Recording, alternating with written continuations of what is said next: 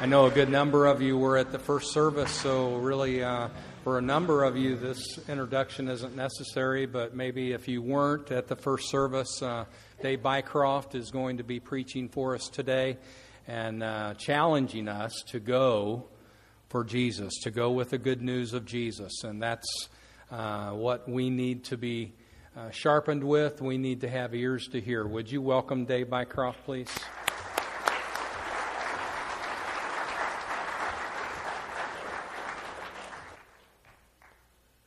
Good morning, and we're glad that you're here. And uh, I hope when we get done, you're still glad that you came. So that sometimes is in question, obviously.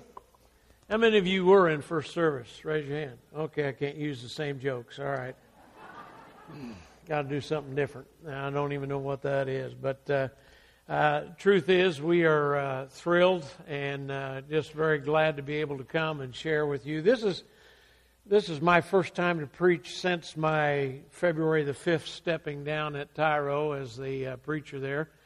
And uh, so uh, I felt a little rusty in the first service. Maybe I got some of that rust off and can uh, do uh, uh, an adequate job in this service as well. But I just really am grateful for Kevin and Cindy and for the blessing they have been in our lives when they ministered there at Tyro with us, and just because of brother and sister in law that uh, we care about, they care about us, and it just makes it uh, very pleasant to be able to share with them in this way.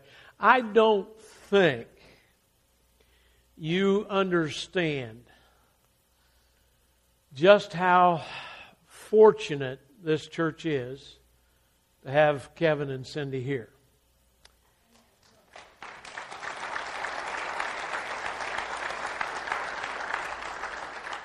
Now, I'm sure that showing of affection right there was because of your personal love of them, but let me tell you a deeper reason why. The deeper reason why is because in this day and age, most churches do not have a preacher who is a soul winner. That's sad to say out loud.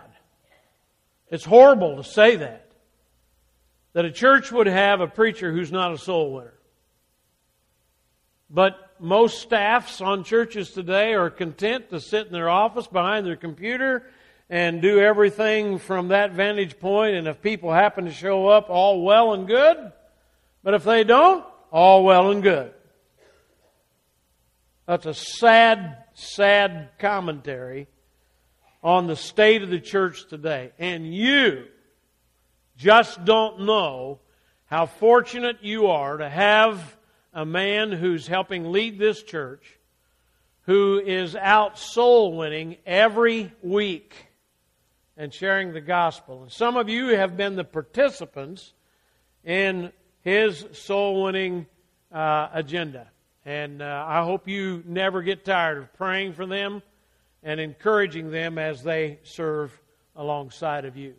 If you would, turn to 1 Thessalonians chapter 4 in your or chapter 1, I'm sorry, verse 4.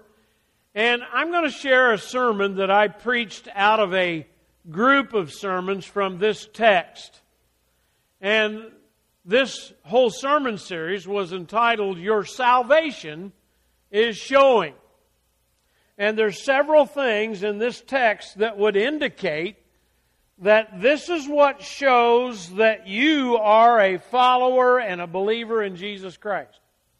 And one of them is going to be uh, in, in, verse uh, 8 that we're going to really focus on here about the sharing of the gospel. And your salvation shows when you share it with somebody else. Do you understand that? You might think your salvation shows when you're going and doing good works. Yeah, it can. You might think your salvation is showing when you take time to pray, and that's good.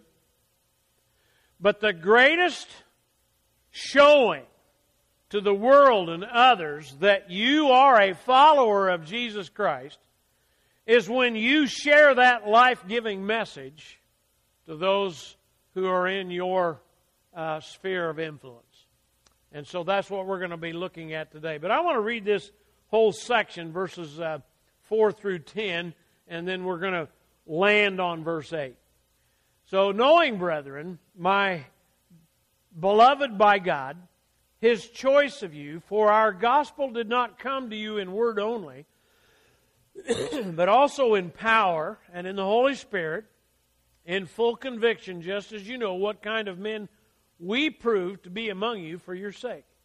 You also became imitators of us and of the Lord, having received the word in much tribulation with the joy of the Holy Spirit, so that we be, you became an example to all the believers in Macedonia and Achaia. Now here's our verse. For the word of the Lord has sounded forth from you not only in Macedonia and Achaia, but also in every place your faith towards God has gone forth, so that we have no need to say anything.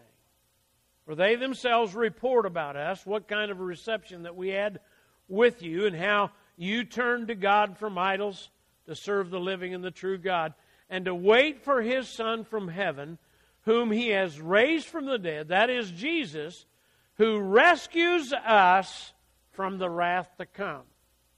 Now, he is speaking here about they being rescued from the wrath to come, but also many other people were rescued from the wrath to come, that is, eternal damnation, eternal fire of hell.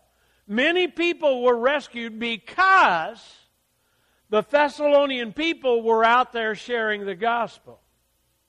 Now, in this day and age, even when the church has a preacher that's a soul winner, most of the congregation is willing to sit and watch as he does that evangelistic effort, and you applaud him in that and just watch from a distance. Not so of the Thessalonian people. The Thessalonian people, the Thessalonian church, the believers in Christ, not just the leaders, were involved in daily evangelism of their friends, their family, their neighbors, their acquaintances, everybody that came into their sphere of influence. When the church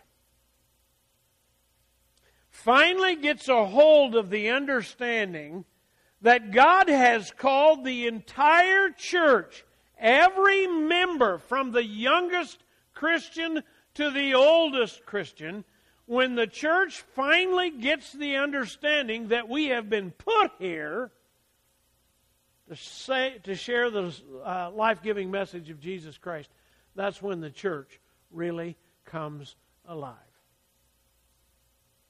And I hope and pray that some of the things that we share today will be uh, important to you. Many of the things that I'm going to share today are common sense and biblically accurate.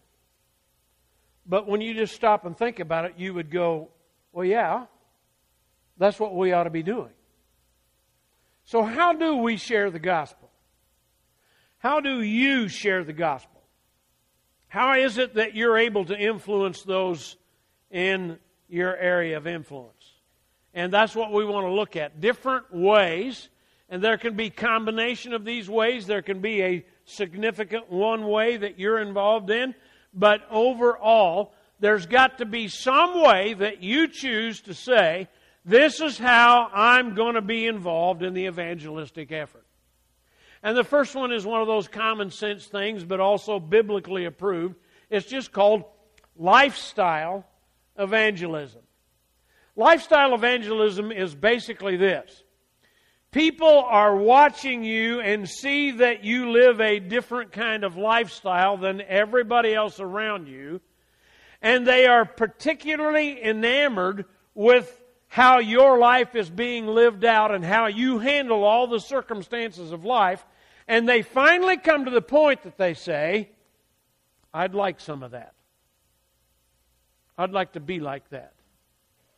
I'd like to know what they know. If you would read Matthew 5:16 and my guess is you've heard that already this month at some point, but he simply tells us that we are to let our light shine before men, that they will see our good works and glorify the Father who is in heaven. Let your light shine. Let your example be seen. Just as he talked about there in 1 Thessalonians. Their example had been shared with everybody in that area. They saw these people live differently. You know, people know if you're a consistent Christian or not. Did you know that about yourself? James talks about a fountain that brings forth, both salty water and clean water. And he says, there's no fountain does that. There's no fountain that's going to spew salt water and then spew out good water. And neither can a Christian life do the same thing. If we are going to be the kind of example that people will follow, we have to be consistent. And they will recognize it if we're inconsistent. Now, that doesn't mean that you're going to be perfect. Everybody knows that's not possible. If you sit here today and think that you're the perfect example, uh, you and God need to do some business. Because none of us fall into that category.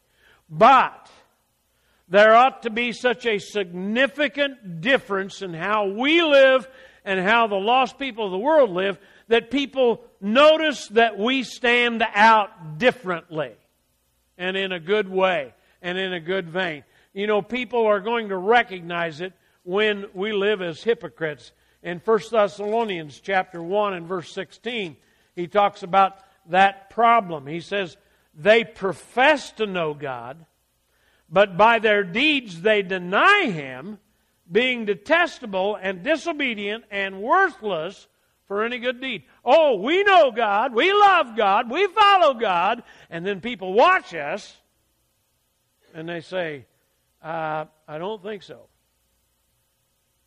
and then they don't want anything to do with our kind of Christianity.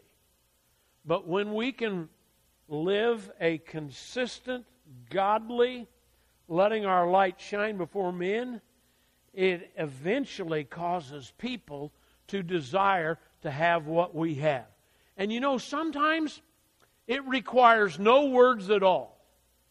Sometimes you don't have to say anything, and people watch the example and they find out the gospel truth just by watching our example and they want to know more about it. Over in 1 Peter chapter 3, he talks about wives in that particular vein who have unbelieving husbands. Now, notice what he says uh, about them and how they are to win their husbands. 1 Peter chapter 3 verse 1. In the same way you wives be submissive to your own husbands, so that even if any of them are disobedient to the word, they may be won without a word by the behavior of their wives. I don't know if we've got any women who are trying to live the Christian life and a husband who's not receptive. But those are powerful words there that you ought to take advantage of. Your husband is not going to be won by you nagging at him and you begging him and all of the other things and you browbeating him. He's going to be won by your behavior. Do you show that you are a true believer and follower in Christ? And oh, by the way, I think that works in reverse. And in this day and age, it seems like we have more and more husbands who are followers of Christ and the wife is not. And so the same thing would become true of them. Sometimes it doesn't take any words, it just takes living out the lifestyle for Christ. But I can say this most of the time, you're going to have to connect your good behavior with the message of Jesus Christ. Let me give you a personal example, and I'm sorry about that, but that's the only ones I know is personal ones.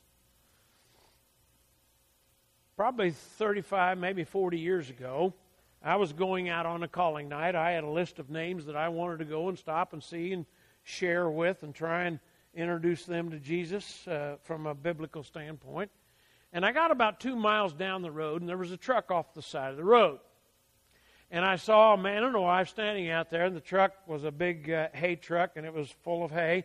And they were standing there kind of with the look of dismay what are we going to do? And so I pulled off and said, Are you guys needing some help? And they said, Yeah. Uh, got a flat tire, and we took the spare off underneath the truck, and it's flat as well. And we're about 12 miles from home. We don't know what to do. And I said, Well, uh, load up. Let's go down to your house and we'll get another spare tire and come back. So we drove down those 12 miles, and I came back and and we tried to jack the truck up, and with a load of hay, it wouldn't jack up. And so, guess what we got to do? Unload the hay. And uh, then we jacked the truck up. We changed the tire. We loaded the hay back on. And uh, you know what they said? You know what they said because you've said it many times. What do we owe you? And I just simply said, Ah, you don't owe me anything. Glad to help. And I got in the car and drove off and now, what kind of a witness would that have been if that's what I had done? You know what they have said? What a nice guy. I wish there were more nice guys in the world like that guy. That's just pretty special that he's such a nice guy. Where does God get any glory out of that? Let me tell you what I did do. I simply said, You don't owe me anything. I stopped because uh, the Lord impressed upon me I needed to. Where do you guys go to church? And I got this. Um, um, uh, and then they mentioned the name of a church. So you, you, you get the idea. They're, they're not too attracted or involved, whatever. Anyway, I said, well, you guys just keep going to church, and that's payment enough for me, and you have an opportunity to help somebody else. You help somebody else. And then I drove off. I did not see that young couple again for a few years, but I was standing at the front door a few years later, and this couple walked in, and they shook my hand and said, Do you remember us? And I said, How in the world would I ever forget you? And then they said this, You know, we told you we were going to church. We weren't. And it's bugged us ever since. And we're here today to change all that. And that family connected with our church. And to my knowledge, outside of sickness or being gone, they have never missed church. At last count, that couple over the years has been personally responsible for bringing 98 people to the Tyro Christian Church.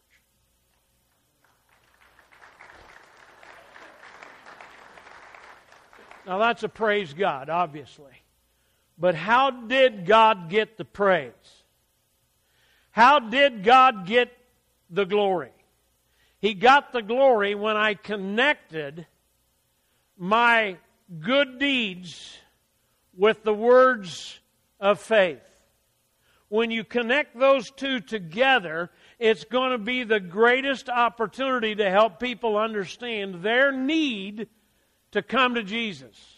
And so, lifestyle evangelism is probably one of the biggest areas of need that we have. In 2 Corinthians 5 and verse 20, he says, We are ambassadors for Jesus Christ.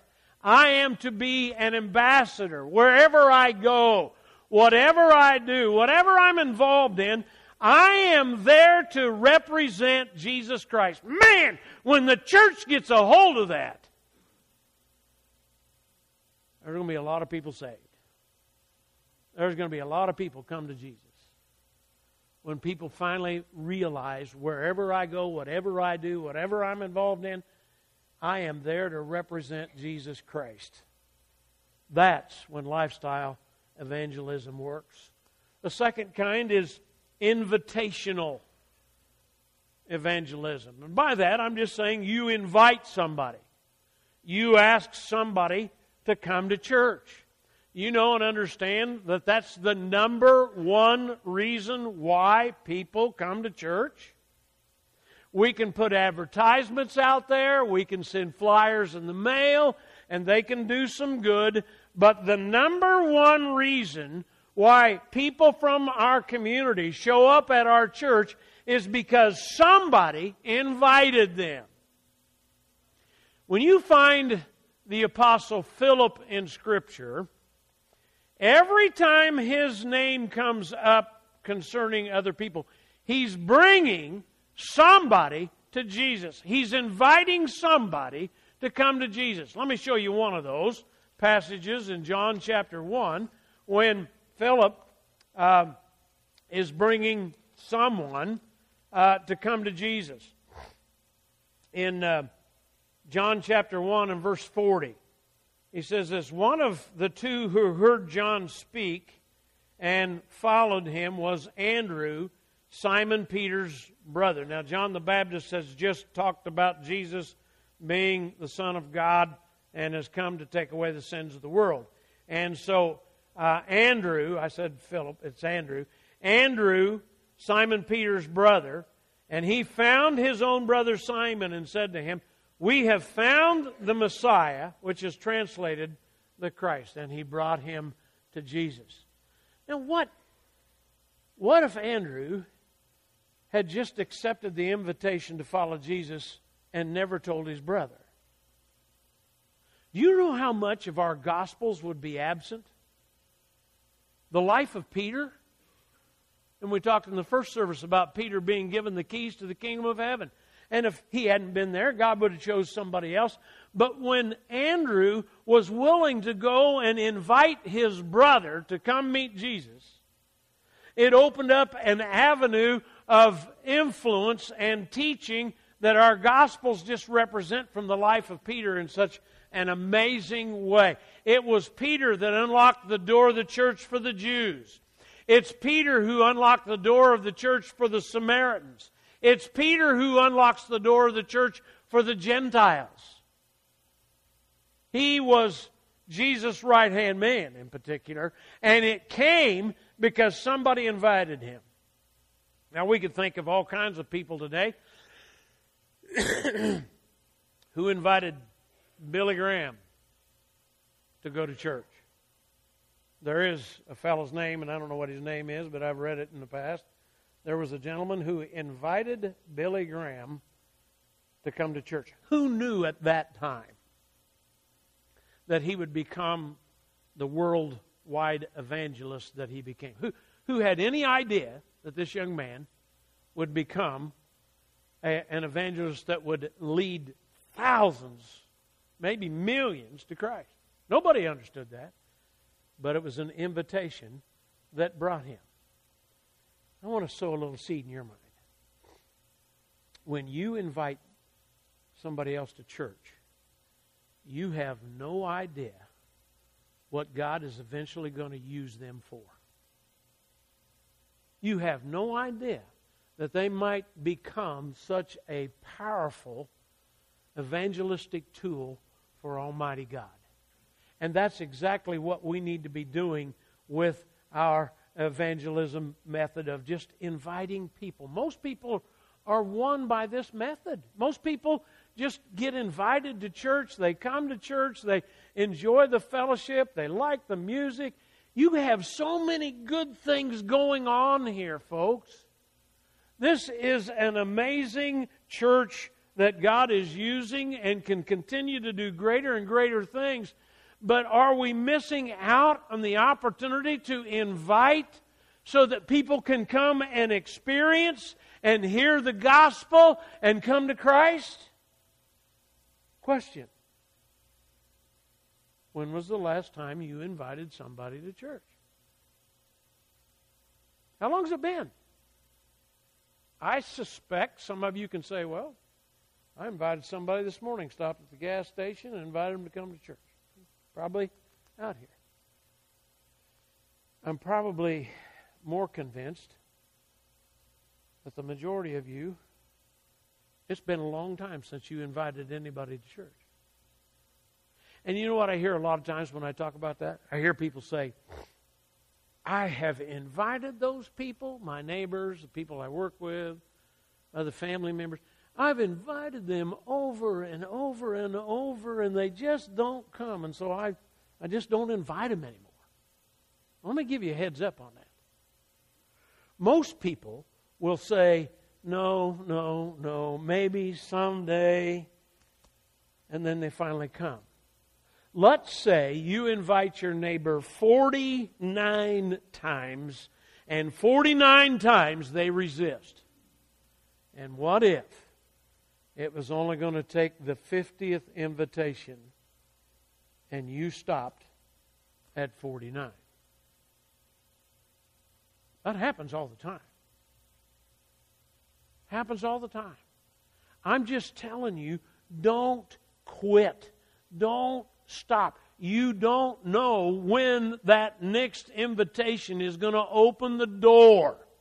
And for them to finally say yes, and for them to finally say, let's just go to church and get him to shut up.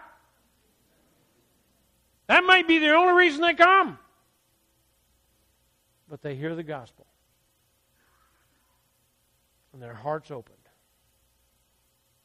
And they find Jesus. That's invitational evangelism. Uh, and there's another kind that I would call fire evangelism. This kind of it's a little bit scary. Let me take you over to the book of Jude. That's just right before the book of Revelation. So it's right down there near the end. And there's only one chapter, so it's just verse 23. Jude, verse 23. Well, let's start with 22. And have mercy on some who are doubting, save others, snatching them out of the fire, and on some have mercy with fear, hating even the garment polluted by the flesh. Have mercy on some, snatching them out of the fire. Now, what fire evangelism is this? It's somebody whose life is experiencing a giant difficulty. I don't know if you've been through a fire yourself or somebody else that has lost everything in their home. It is devastating. It is life changing. It is life altering to lose everything in a fire. And when you and I come alongside of them, whether it's an actual fire fire or it's some other kind of fire in their life, loss of job, loss of a family member to death, maybe a divorce, maybe wayward teenagers. Eh, you, could go on and on and list all the things whose people's houses catch fire.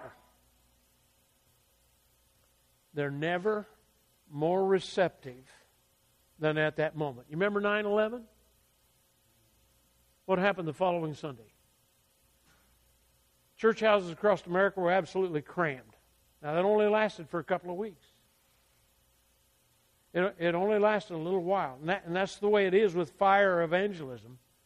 You better catch it while it's hot, pardon that pun.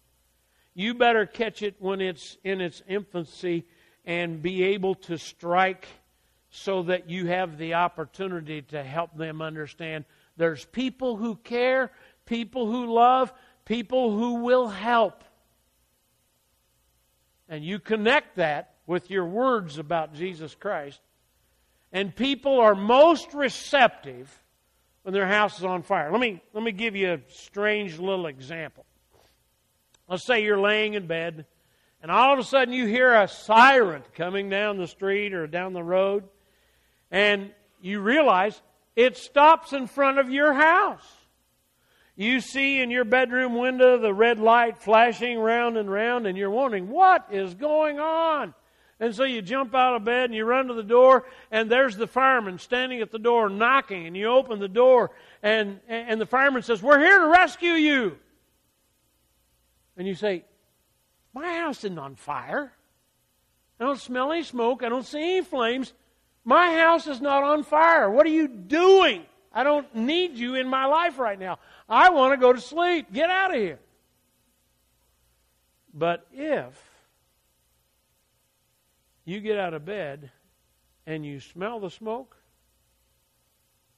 or you feel the heat and the fireman shows up, you are more than willing for Him to rescue you. Now, that goes on spiritually. There's people out there in the world who don't think their life is on fire. They don't think they have a problem. They don't think that they need a fireman to come and rescue them, a Christian who's trying to save them from eternal fire. They, they don't see the need because they don't smell the smoke, they don't feel the heat, and they think you're a nut by inviting them to church. But when their house is on fire, literally or figuratively, and you come to help rescue them, they're going to listen.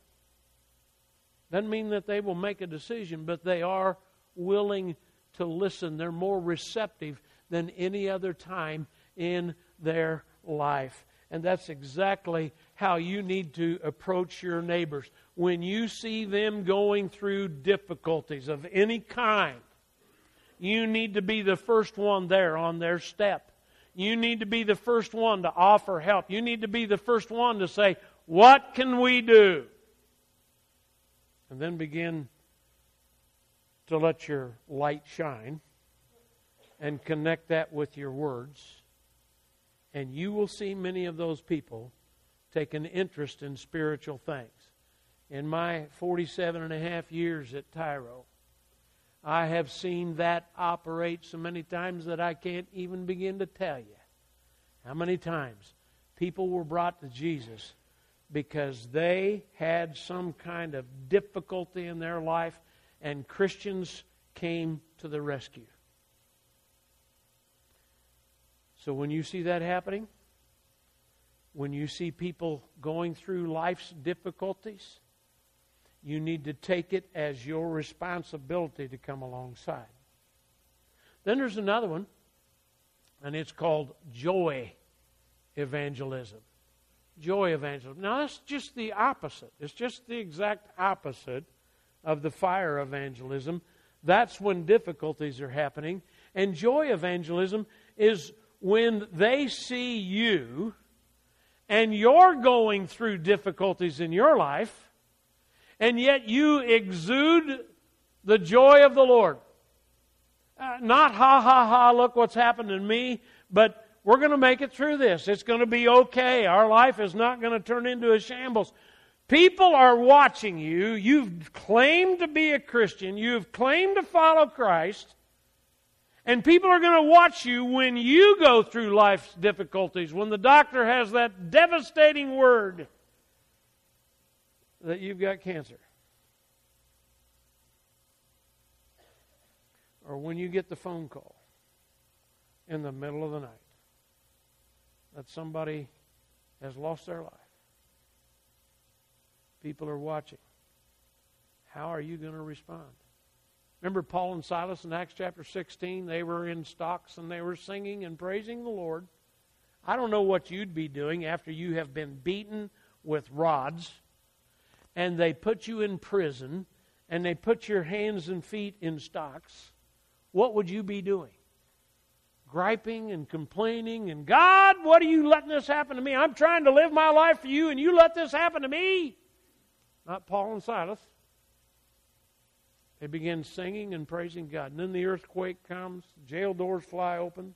The jailer thinks all the prisoners have escaped and he's about to pull his sword and fall on it because he doesn't want the Romans to do uh, catch him with his prisoners gone. And Paul says, "Wait, don't do that. Nobody left. We're all here." And he comes running in there. Why their jail cell? I mean, there's a number of jail cells. There's a number of people that are all in prison. Why Paul and Silas? I think there's one reason. There's only one reason. He had to hear them praising God. In the middle of their difficulties, they were praising God. That's joy evangelism.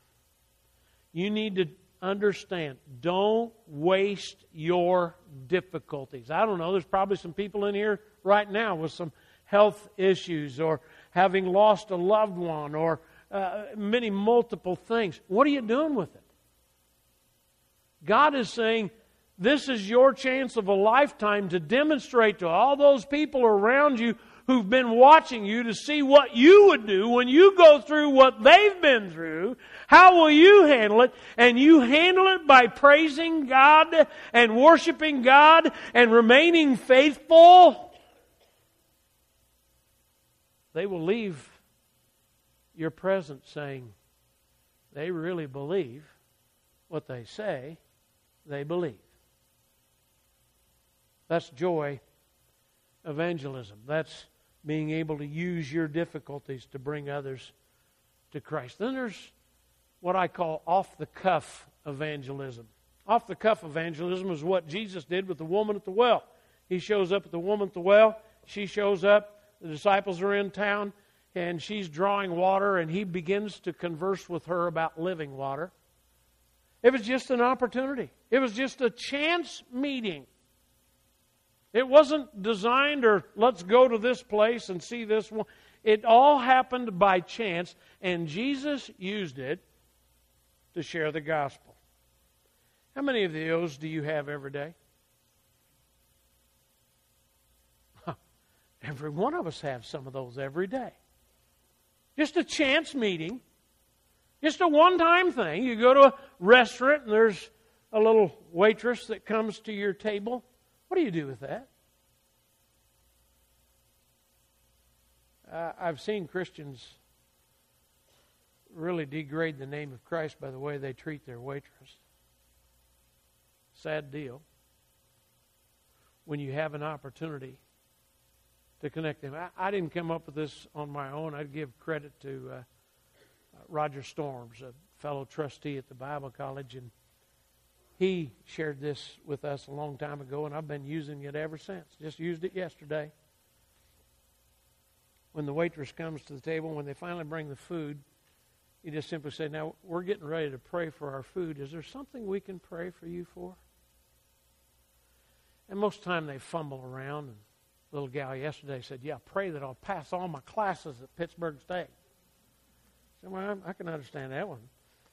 Uh, the, the understanding is we left her with just a little bit of understanding. And there was a couple of more engaging conversations after that. And so we have the opportunity just to open their eyes for a brief moment, just off the cuff evangelism. When you get gas at the gas station, when you go to the grocery store, when you see somebody in the hallway at Walmart. Why did you run into those people? Oh, it was just by chance. Was it? You don't think for a moment that God may have planned that as a divine appointment for you to maybe offer an invitation? Divine appointments. In the last several years, I've started getting up of a morning, and one of, the, one of my prayers every day, most every day, is God, give me a divine appointment today. Just, and let me have the courage to be able to accept that and to use that and to be a witness for you in that appointment. What if we began every day like that? What if we decided that every day is a chance that I have to connect with somebody just on a one to one basis? I'm not going to stand there and preach the whole Gospel of John to them, but I can make a quick connection and I can lead them to understand that there's a Jesus that loves them. In just a few short words. You're going to have some today. Some of you will go to restaurants today. What are you going to do with that? It's an opportunity that we have to connect people with Jesus Christ. Let me mention one last one. And that's what I call prepared evangelism. 1 Peter chapter 3 verse 15 talks about being prepared to evangelize. And he says, But sanctify Christ as Lord in your hearts, always being ready, always being ready, always being ready to make a defense to everyone who asks you to give an account for the hope that is within you, yet with gentleness and reverence. Always being ready. Are you prepared? If somebody were, and you walk out of here and you go to a restaurant and you try to open that conversation, and they say to you, What, what do I do to accept Jesus? Could you tell them? Could you show them in Scripture? Are you capable of opening your Bible and saying, here's what the Word says? That's what I'm talking about. Be prepared. I can tell you this right now. If you don't know how to do that, it is absolutely so simple. I don't have time to share with you a way that it's simple, but I can say this. All you need to do is to talk to Kevin or maybe one of the other guys on staff and just say, Show me how and what verses to lead somebody to Jesus. Why would God ever bring somebody to you if you don't know what to tell them? But if you know what to tell them, God's going to see you as an open opportunity for Him to guide people into your life so that they can ask you concerning the hope that is within you. There's a lot of ways to share the gospel. And I am just hoping and praying that you'll latch on to at least one of these today and decide that for the rest of your time here on earth, it will be the daily activity of your life to be ready to share the gospel. Let's pray. Father, I thank you so very much for the fact that Jesus has saved us from an eternal condemnation, and you have prepared for us the ability to share that same wonderful story of how Jesus came and died, how he was buried and rose again. And from that, from that giving of Jesus, we have the hope of eternal life. And our way to respond is just to believe that Jesus is the only one that can save us and to, to repent, to turn away from sin, to decide to live a godly lifestyle, and to be willing to openly confess that you believe that Jesus is the Christ, the Son of God, and then to, to culminate all of that by being baptized into Christ. Father, I pray that we would be quick to share the life giving message with our world. It's in Jesus' name we pray.